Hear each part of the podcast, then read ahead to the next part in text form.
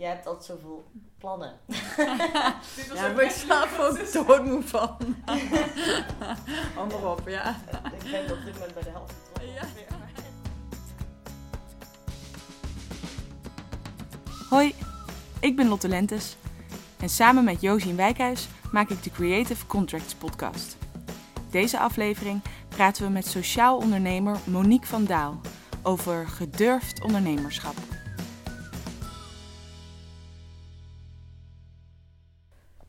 Oh, wacht, ik hou hem verkeerd. Zeg nog eens. Waar gaan we het eigenlijk over hebben? Over hoe je, als je een goed idee hebt, niet doet wat ik altijd doe. Namelijk denken, dat bestaat vast al. Of dat kan niet. Of eh, er is vast geen geld voor. Of wie moet ik daar eigenlijk over bellen? Toch? O- Of eh, ik doe het morgen. Ik doe het morgen. Ik doe het volgend jaar. Of ik eh, ken nog niet de goede mensen om dit mee te doen. Ja. Of ben ik de goede persoon om dit te doen? Ja. Maar gewoon ervoor gaan, dat bedoel je eigenlijk. Ja. Of in ieder geval, het ligt ook aan welke werkideeën. Of ik doe best wel, ik ben heel impulsief, dus ik doe best wel veel dingen vrij direct. Maar dat kan ook zijn. Oh, ik ga nu deze stoel aan de andere kant van de kamer zetten en daar een tijdje in zitten om te kijken of dat een goed idee is. Ja, ja. Maar dat zijn ander soort ideeën. Nou, ik heb wel altijd iemand anders eh, nodig. Niet per se omdat ik het niet durf, maar wel omdat ik een goed idee kan hebben, maar altijd in een soort samenwerking of heen en weer eh tik-tak doen, zeg maar. Dan wordt het een nog beter idee. En dan word je ook, als je allebei achter het idee staat, natuurlijk gesterkt in dat je het moet gaan maken. Dat vind ik altijd wel fijn. En dan moet je natuurlijk maar net ook iemand vinden met wie je dat kan doen. Ja. Zoals jij in deze podcast. ja. Of, ik ga gewoon een brugje leggen. Maak het bruggetje. Het brugje. Of Monique van Daal. Want ik bel best wel vaak Monique van Daal. En Ik- Monique van Daal belt mij ook wel. Zeker, Julian. eh, man, hoe vaak ik jou met Monique van Daal heb zien bellen. Oh man, altijd bellen met Monique van Daal. Ja, Jij nam mij op sleeptouw mee naar Monique. in de honigfabriek. En dat was best gezellig. Oké. Eh, hallo, ik ben Monique van Daal en ik ben eh, ondernemer en eh, hou me op het moment eh, vooral bezig met Club Goud. En wat is Club Goud? Eh, Club Goud is een sociale onderneming en eh, wij hebben daarmee als doel om ehm, nou ja, eigenlijk experimenteel vast te stellen eh, op welke manier je een nieuwe generatie vrijwilligers kan betrekken bij de ouderenzorg. Club Goud is een lean start-up. Een term waar wij nog nooit van hadden gehoord. Dat is eigenlijk een manier van ondernemen waarmee je probeert, waarbij je probeert om, ehm, om niet van tevoren al alles helemaal uitgedacht te hebben, maar eigenlijk steeds kleine eh, eh, tests te maken, kleine prototypes te maken, die je, eh, die je ehm, ja, gaat testen en gaat kijken wat werkt en ehm, die vervolgens dan fine-tuned en zo tot een werkend product probeert te komen. Dus dat, daar zit dat experimentele in. Je allerlei dingen uittest. Precies, dat we eigenlijk steeds allerlei dingen uittesten op kleine schaal om te kijken van wat werkt nou precies. Ehm, we, hebben namelijk nog geen antwoord op deze vraag. Er zijn denk ik ook heel veel antwoorden mogelijk op deze vraag. Hè. Dus hoe betrek je nou die nieuwe generatie bij vrijwilligerswerk eh, met ouderen? En eh, door het steeds in het klein te testen kunnen we, ehm, ja, kunnen we leren van oké, nou welke, ehm, welke communicatie werkt bijvoorbeeld goed? Welk type activiteiten moeten we organiseren? Hoe kunnen we samenwerken met zorgorganisaties? Wat vinden mensen leuk? Nou goed, dat zijn allemaal onderwerpen ehm, ja, waar, we, waar we onderzoek naar doen en waar we antwoord op proberen te krijgen op vragen die we daaromheen hebben. En zo eh, ontwikkelen we de organisatie. De eerste flikkering van wat later Club Goud zou worden, kwam uit Monique's eigen ervaring met vrijwilligerswerk. Ik ben van beroep ben ik, eh, ben ik communicatieadviseur. Ik hou heel erg van nieuwe projecten op, eh, opzetten. En ehm, dus ik ben ook altijd ondernemer geweest, in de communicatie ook. En naast mijn eh, eh, werk als communicatieadviseur ehm, eh, ben ik ook altijd vrijwilliger geweest in de ouderenzorg. En ehm, met, eh, met heel veel plezier. Eh, dus ik ga op bezoek bij mensen die het leuk vinden om vaker bezoek te krijgen, oudere mensen. Nou, er zijn best wel een paar oudere mensen die dat leuk vinden. Eigenlijk bijna alle oudere mensen vinden het leuk om vaker bezoek te krijgen.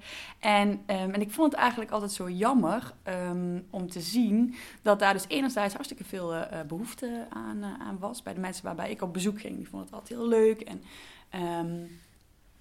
Ja, en dat er eigenlijk dus heel veel vraag naar was, maar dat er anderzijds niet zoveel uh, mensen waren die dat deden. En vooral ook in mijn eigen leeftijdscategorie en in mijn eigen netwerk kende ik eigenlijk ja, niemand die dat deed. En, uh, um, en dat vond ik altijd heel jammer. En dacht ik altijd, hoe kan dat nou? Want volgens mij uh, zijn er echt wel mensen die het ook heel leuk vinden. En volgens mij moet dat gewoon best wel kunnen. En wat ik toen zag, was dat de manier waarop het nu werd georganiseerd, dus hoe vrijwilligerswerk in de ouderenzorg wordt georganiseerd, ja, dat daar eigenlijk een beetje de tijd heeft stilgestaan. En um, dat bijvoorbeeld bij een, bij een, bij een zorginstelling, um, daar, daar weten ze natuurlijk heel goed hoe ze oudere mensen moeten verzorgen. Dat is ook hun core business, zou je kunnen zeggen.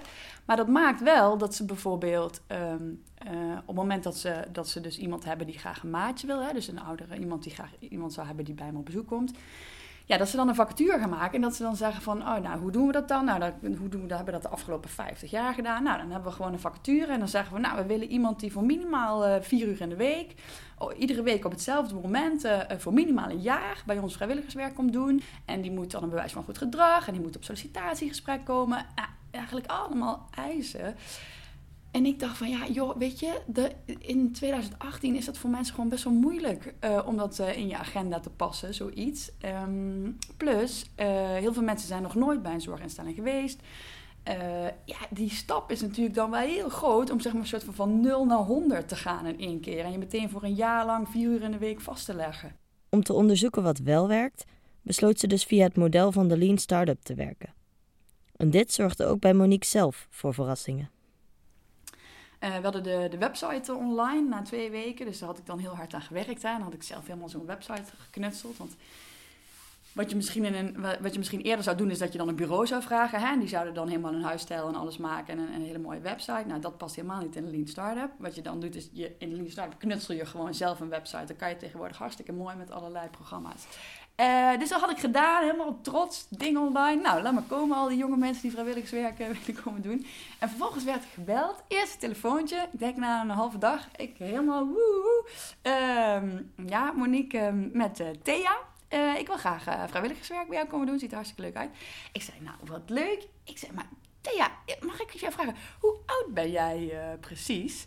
En zei, nou Monique, ik ben twee achtjes. Ik zei, twee, twee achtjes, is dat dan 88? ja, zei ze. Ja, ja, 88 ben ik. Ik zei, oh, oké, okay, ja, ik moet even schakelen. Want ik had zelf gedacht, jonge mensen die dan bij oudere mensen op bezoek gingen, zei ze: Nee, maar Monique, daar ben ik echt nog niet aan toe. Nee, daar ben ik nog niet aan toe. Dus dat is ook wel heel leuk om te merken dat je dus zelf ook allerlei ja, aannames hebt over hoe dingen moeten gaan. En, uh, en sowieso merk ik dat, dat onze focus is heel erg op jonge mensen, maar dat dat zeggen ook allerlei mensen. Mensen houden zich helemaal niet aan mijn leeftijdscategorieën. Verrassing is een lastig concept als het om je businessmodel gaat. Monique vond ondanks dat wel partners. We zijn nu een jaar onderweg, Dick. Dus we zijn vorig jaar in juli uh, gestart. En, uh, en het fijne is, is dat we een aantal partijen hebben die ons financieel ondersteunen. Dus we hebben bijvoorbeeld de provincie Gelderland die ons uh, met een... Um, ja, die ons financieel steunt, maar ook Stichting Doen, VSB-fonds, Oranje Fonds, een stukje van de Rabobank. Wat natuurlijk heel fijn is, want dat maakt dat je deze start-up, um, ja, dat je, dat je de middelen hebt om, uh, om daar gewoon echt even goed naar te kijken en tijd aan te besteden. En, um, en in die periode, we hebben een periode van twee jaar in principe dat we financiële middelen dus hebben. En dat we, um, en in die periode is dus enerzijds natuurlijk de opdracht van nou zo goed mogelijk vast te stellen van hoe betrekken we nou die jonge mensen en hoe organiseren we nou die activiteiten.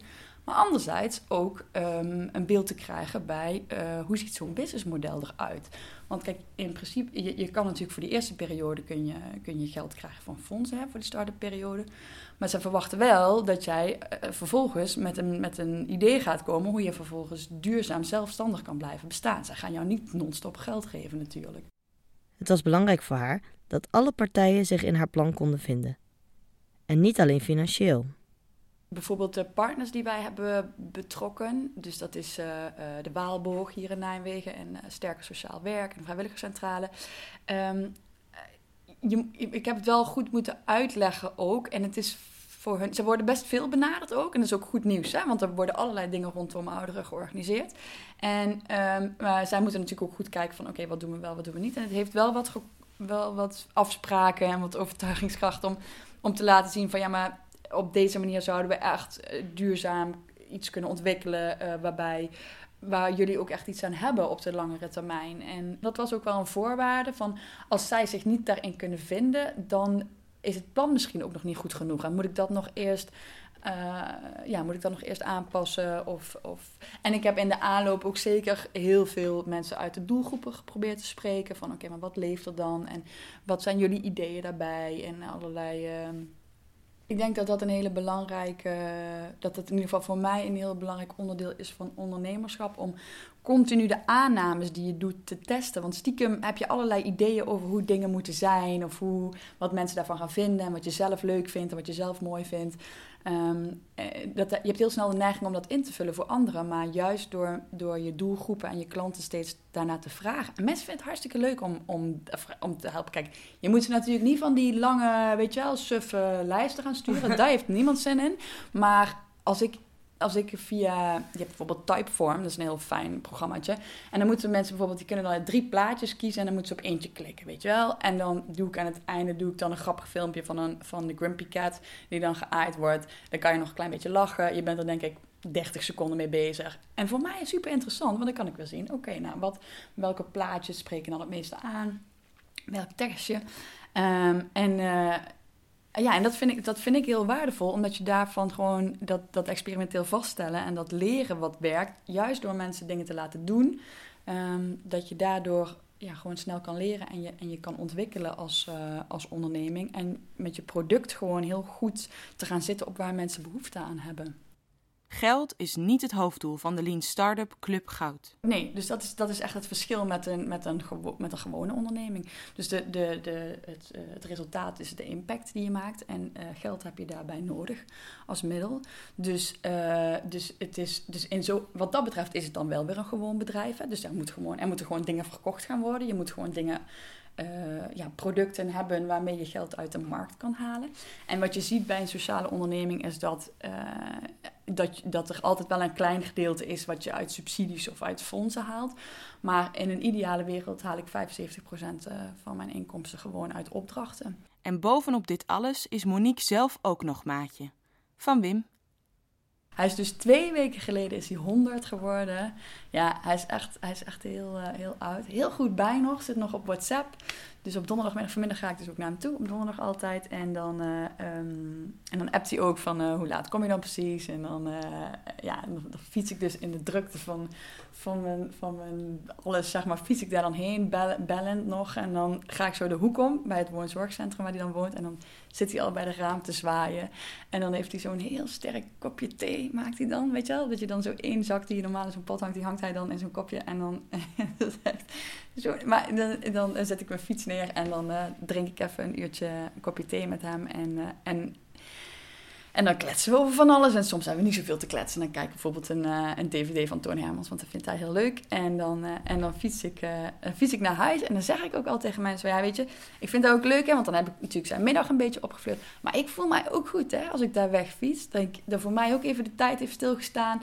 En dat ik daar dat ik iets totaal anders heb gedaan. Dat ik, dat ik een vriendschap heb met iemand die zoveel ouder is dan ik, die zo met andere dingen bezig is. En die allemaal verhalen heeft over de dingen die hij vroeger heeft gedaan. Zijn eerste auto die van hout was en de oorlog. En weet je, dat haalt je ook zo even uit je eigen waan van de dag. Dat vind ik echt zo horizonverbredend werken. Dat ik denk van ja, volgens mij moeten gewoon uh, moeten veel meer mensen daar, uh, daar gewoon dat doen. Ja. Je luisterde naar de vijfde aflevering van de Creative Contracts podcast gemaakt door Josien Wijkhuis en Lotte Lentes. Deze keer onze grote dank voor Monique van Daal.